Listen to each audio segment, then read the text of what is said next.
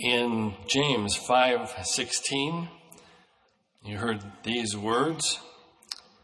The effectual fervent prayer of a righteous man availeth much.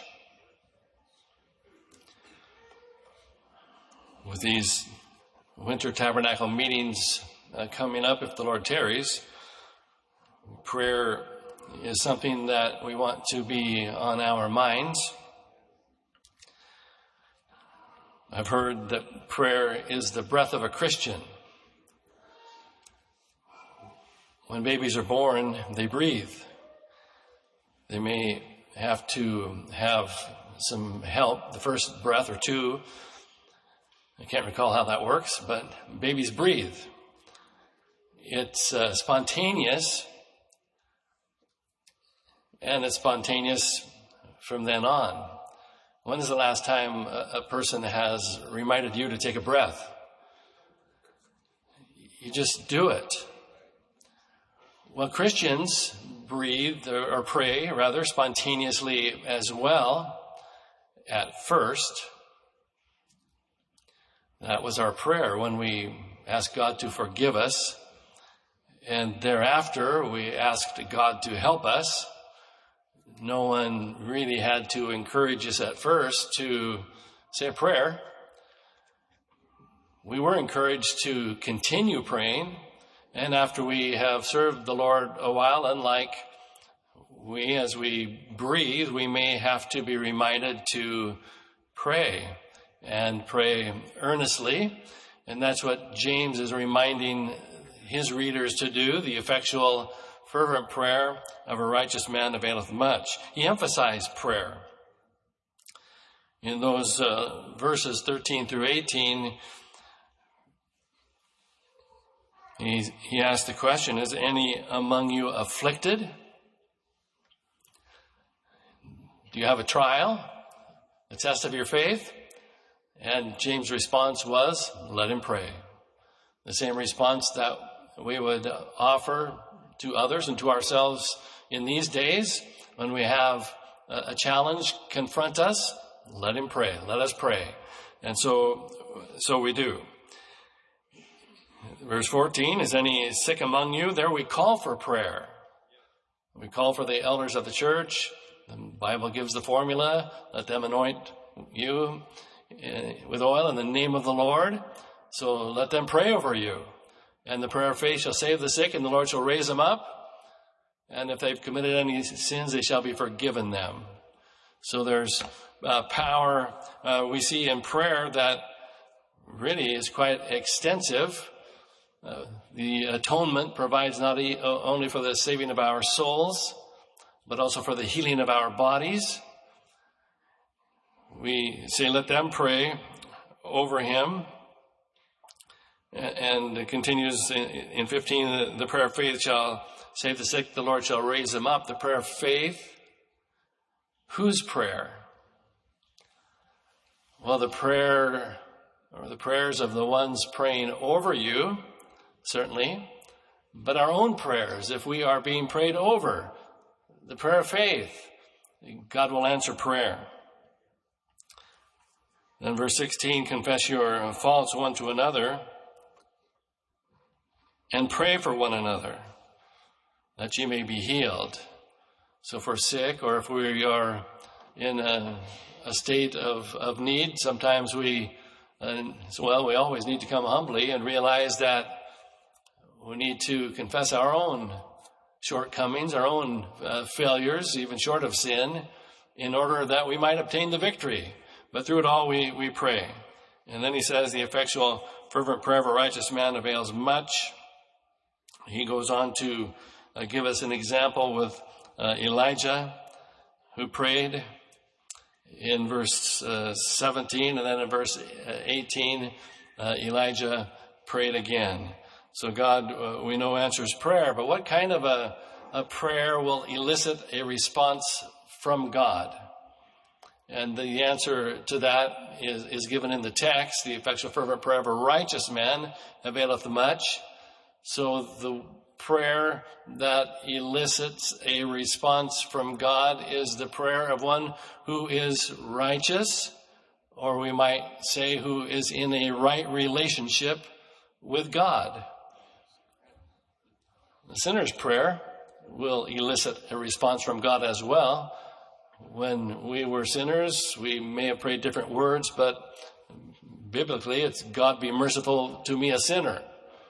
That, that brings a response from God. God answers prayer and forgives our, our sins, but we want to continue in a right relationship with God in order for God to respond to our prayers. I, I know I'm saying res- He responds to our prayers rather than He answers our prayers. It can mean the same thing, but when we declare that God will answer our prayers, sometimes we have an idea what that answer ought to be. And our idea of what that response ought to be may be different than what God's idea is. So either way, we want, we want God to respond to our prayers according to His will. And if we are in a right relationship with God, we have the assurance that He will answer those prayers according to His will. Those prayers will avail much. I like the ambiguity with that. The effectual, fervent prayer uh, of a righteous man will bring the answer we want. No. It will avail much. We don't really want more or less than that, do we? Uh, we, we want to capture the attention of God and have God answer according to His will. If we're in the right relationship with Him, our prayers will avail much. Elijah wasn't superhuman. We see the best of Elijah, that mountaintop experience where God answered by fire on Mount Carmel, and he ran before the chariot uh, of Ahab down the mountain. That would characterize or illustrate a mountaintop experience. But before long, we see him down in the valley under a juniper tree wishing to die. So we see a, a mixture of emotions, highs and lows, and that might uh, characterize, we hope to a lesser degree, the Christian experience, where when we are feeling good, God is good. We're on the mountaintop when we're not feeling so well. Well, God is still good, but we just don't feel so well about ourselves, but God hasn't changed a bit. So it, it gives us hope that Elijah was a man subject to like passions as we are. He was a very ordinary man. Uh, his humanity was manifested in a variety of ways uh, at different times, but God used James uses him as as an illustration of the fact that the effectual fervent prayer of a righteous man avails much. God heard his prayer. Elijah prayed and God answered. God had said he would send rain. So we might stand back and say, well, why bother to pray? God is going to send the rain.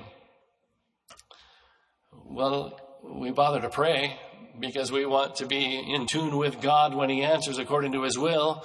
And make no mistake, we can influence the hand of God. We can influence how we respond to the hand of God when that hand moves. So we, we must pray, same as we must breathe. If we're going to have spiritual life, uh, we pray. How does one sustain that mountaintop experience. We don't. So don't be discouraged if you're not feeling like you're on the mountain. Salvation, the beauty of it is that it sustains us when we're in the valley.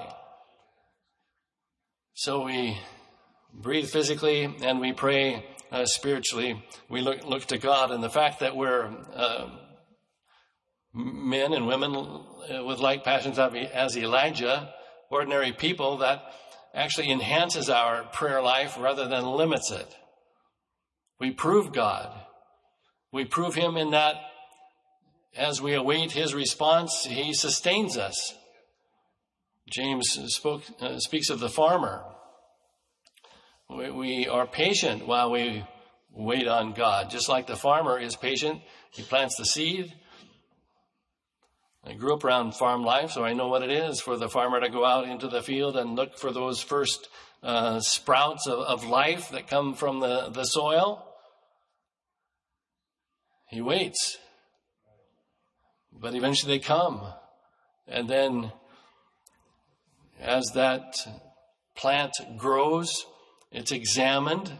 Perhaps you've done that with your garden to, if you have a garden, to see when the, the blossom will uh, start to form into the beginning of a fruit.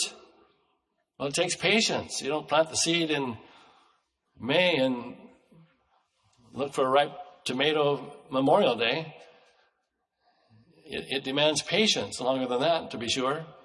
So it is with prayer. We pray, and if we are on praying ground in a right relationship with God, then we can expect God to respond in His time. But it takes more than a right relationship. We, we see the effectual fervent prayer of a righteous man. So the effective prayer, the effectual prayer. In James 4, we have a little insight into what that effective prayer looks like. it is to humble ourselves in the sight of God, submit ourselves, uh, resist the devil. He'll flee from you. Draw nigh to God. He'll draw nigh to you. That's an effective prayer to follow those steps that James offers. God will respond to that prayer in his, in his good time.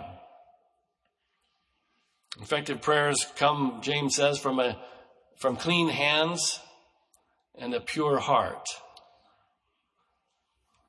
There's things we can do to keep our life in order so that our uh, prayers are, are effective.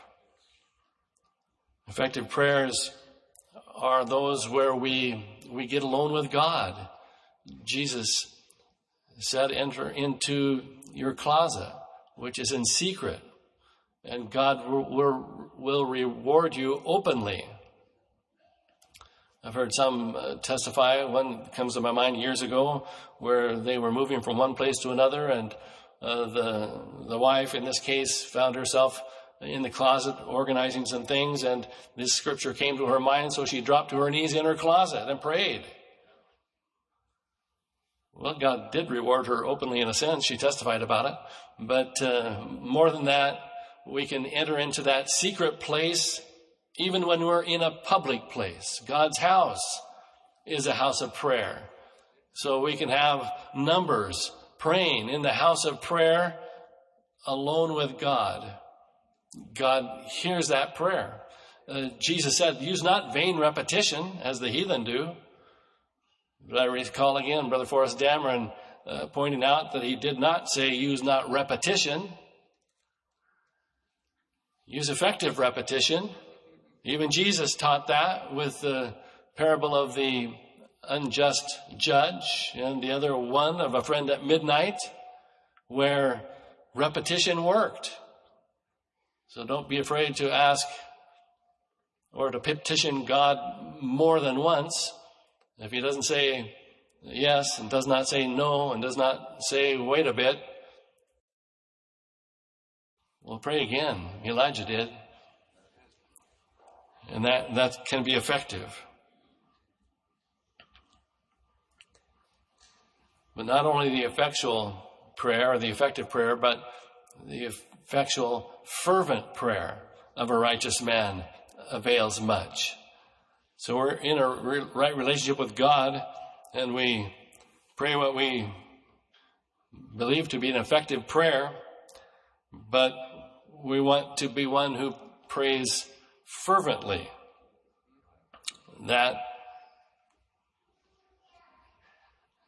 that may have well we, well we we learn again from Elijah's time what it is to pray futilely the worshippers of Baal did that. They built their altar and stood upon it and hollered and cried all day long uh, with, with, a loud voice. and their God was nowhere to be seen or heard from, even when they uh, cut themselves and went through all kinds of spiritual gymnastics. Uh, number one, they weren't in a right relationship with God. Uh, number two, their prayers were not effective. They were quite ineffective. They were futile. But I'll say their prayers were fervent.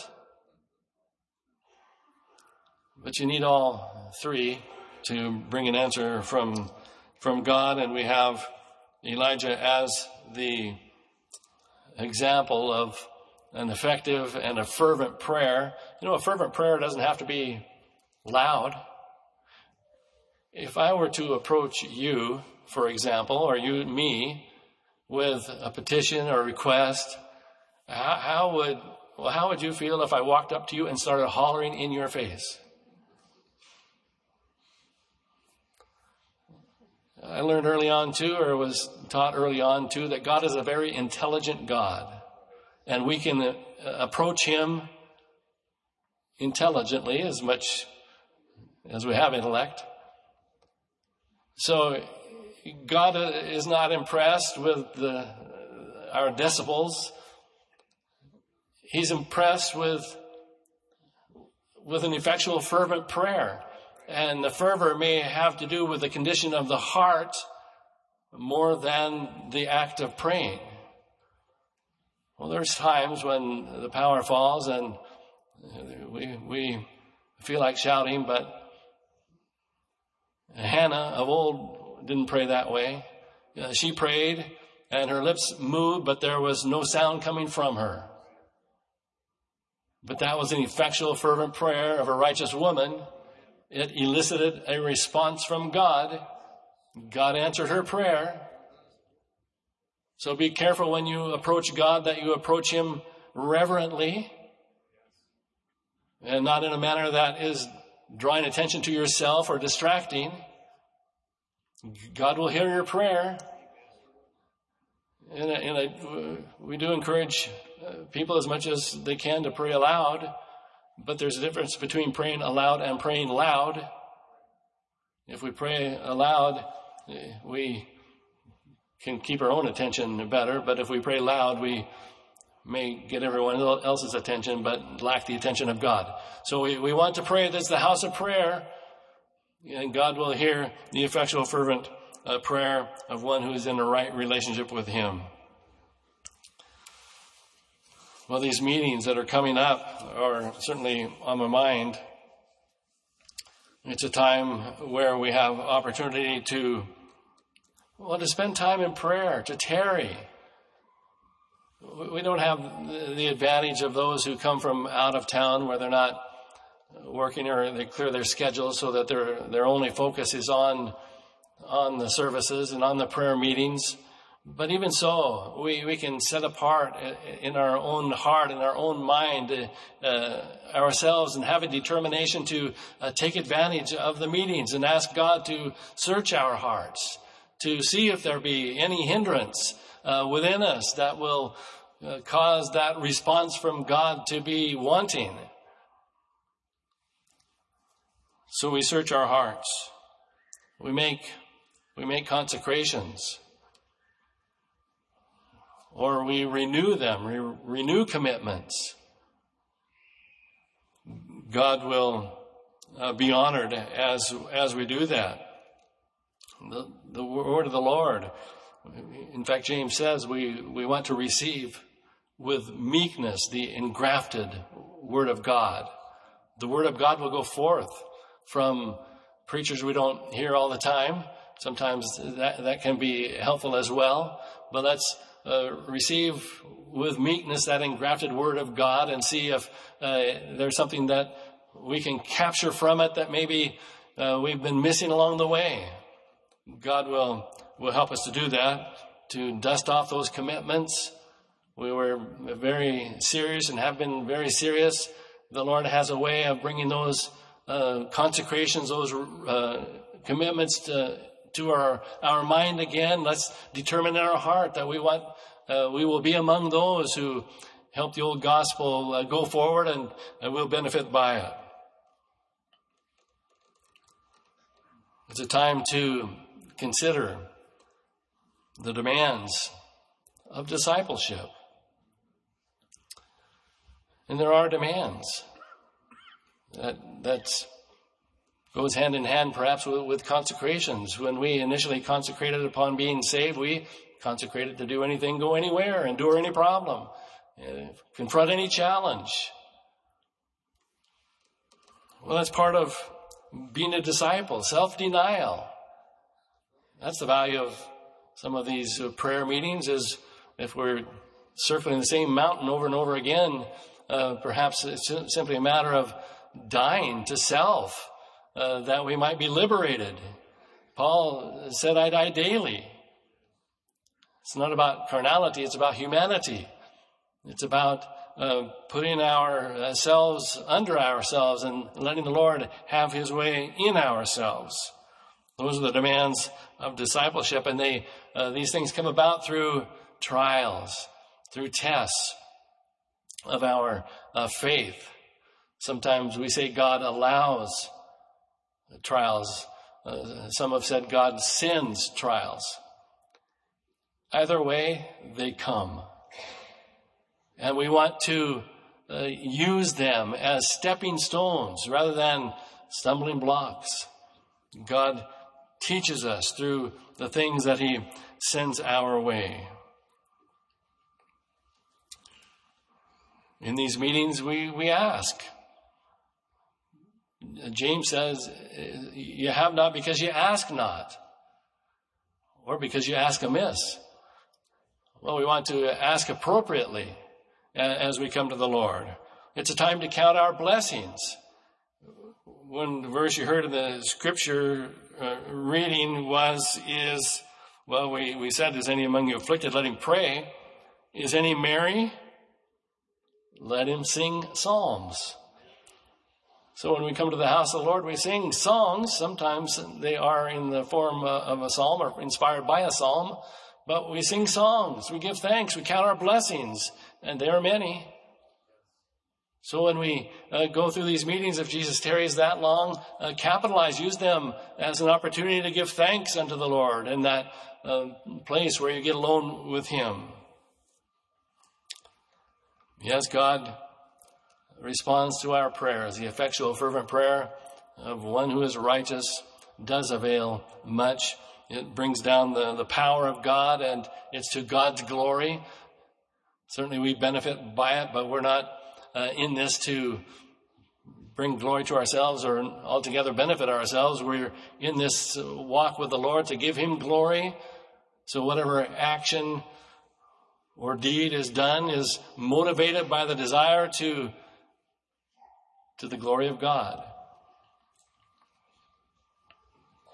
Well, God will respond uh, to your prayers. He, he hears and he answers prayer. He, James makes reference to the, to the praying prophets. We, we look back in the Old Testament, the, the prophets, uh, the major and minor prophets, and other prophets who uh, don't have a book after their name throughout uh, the history of uh, Israel and, and Judah. Well, at times they they didn't know what, what God was doing in terms of they prayed, but they didn't see the, the answer. Consider Job, he said. Job was a praying man. And uh, he prayed a lot. Tests and trials came. And Job um, presented his arguments, not just to his friends, but his arguments to God. He, he did a lot of praying and a lot of uh, arguing in a, in a positive sense. You can present your argument to God. But it wasn't until he stopped talking that God spoke. And God didn't necessarily address the, the arguments, but he responded to Job's prayers and was glorified in the end. We want to see God glorified.